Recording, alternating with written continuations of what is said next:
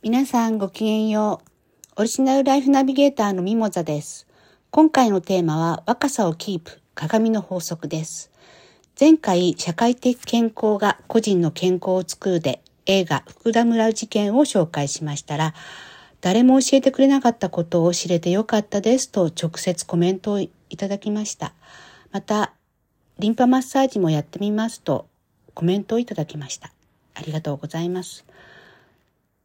実際の行動に移していただき嬉しいです。そしてとても励みになりますし、チャンネルの成長にもつながると思いますので、またコメントよろしくお願いいたします。今週は楽しいことがたくさんありました。自由が丘の女神祭りに行って、野外ライブを見たり、えー、出版記念会に行ったり、映画の覇王ベッキも見てきました。この映画は1993年に公開された香港、台湾、中国の共同制作で、カンのパルムドールを中国語映画として初めて受賞し、ゴールデングローブ賞の外国語映画賞など数々の受賞に輝き、43週連続上映記録も打ち立てた素晴らしい映画です。時代は1924年から1970年の北京を舞台に、二人の狂劇役者の幼い頃から壮年期までの約50年間を描いたものです。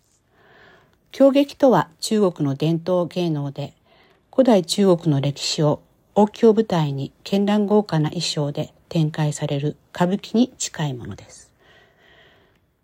この50年間は日中戦争や文化大革命などを背景に、その時代に翻弄される狂劇役者の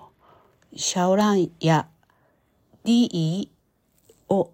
の目を通して近代中国の50年間を描きました。覇王べきとは四面楚歌で有名な降雨とギビジン等を描いた狂劇作品で、この映画では劇中劇として演じられます。中国の闇と時間批判、自己批判も含むこんな対策はもう二度と作られないことでしょう。4K のリマスター版として日本で2023年7月28日から公開されて3ヶ月目を迎えました。日本もこの時代の映画が作られるようになると日本人の意識と自由度が上がる気がします。ぜひ見ていただきたい傑作です。では本題に戻ります。若々しいとか年齢年齢不詳とかずっと変わらないねと言われている方々に共通することは何だと思いますか？お顔や全身のお手入れをしてファッションに気を使っているのはもちろんですが家の至るところに鏡を置いたり、常に自分を鏡で見ていることだそうです。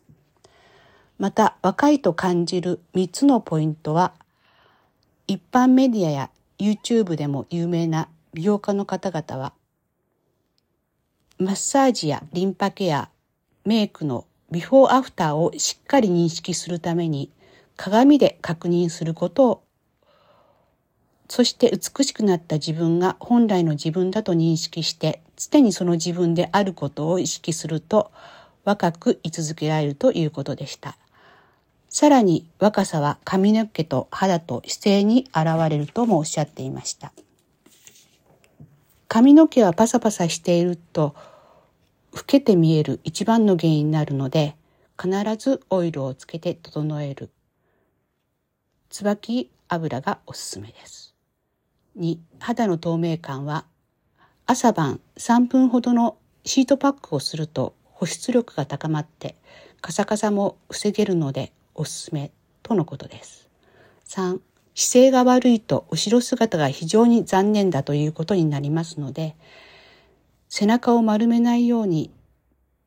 肩甲骨と仙骨を意識するといいと聞きました。この3点は鏡を常に見ることで意識できます。そう、鏡を見るだけで若さがキープできるなんていいと思いませんか？今日のお話はここまで。この配信は毎週毎週木曜日午後5時頃公開されます。よかった、役に立ったと思っていただけたら登録してシェアお願いいたします。来週もお楽しみに。オリジナルライフナビゲーターのミモザでした。ごきげんよう。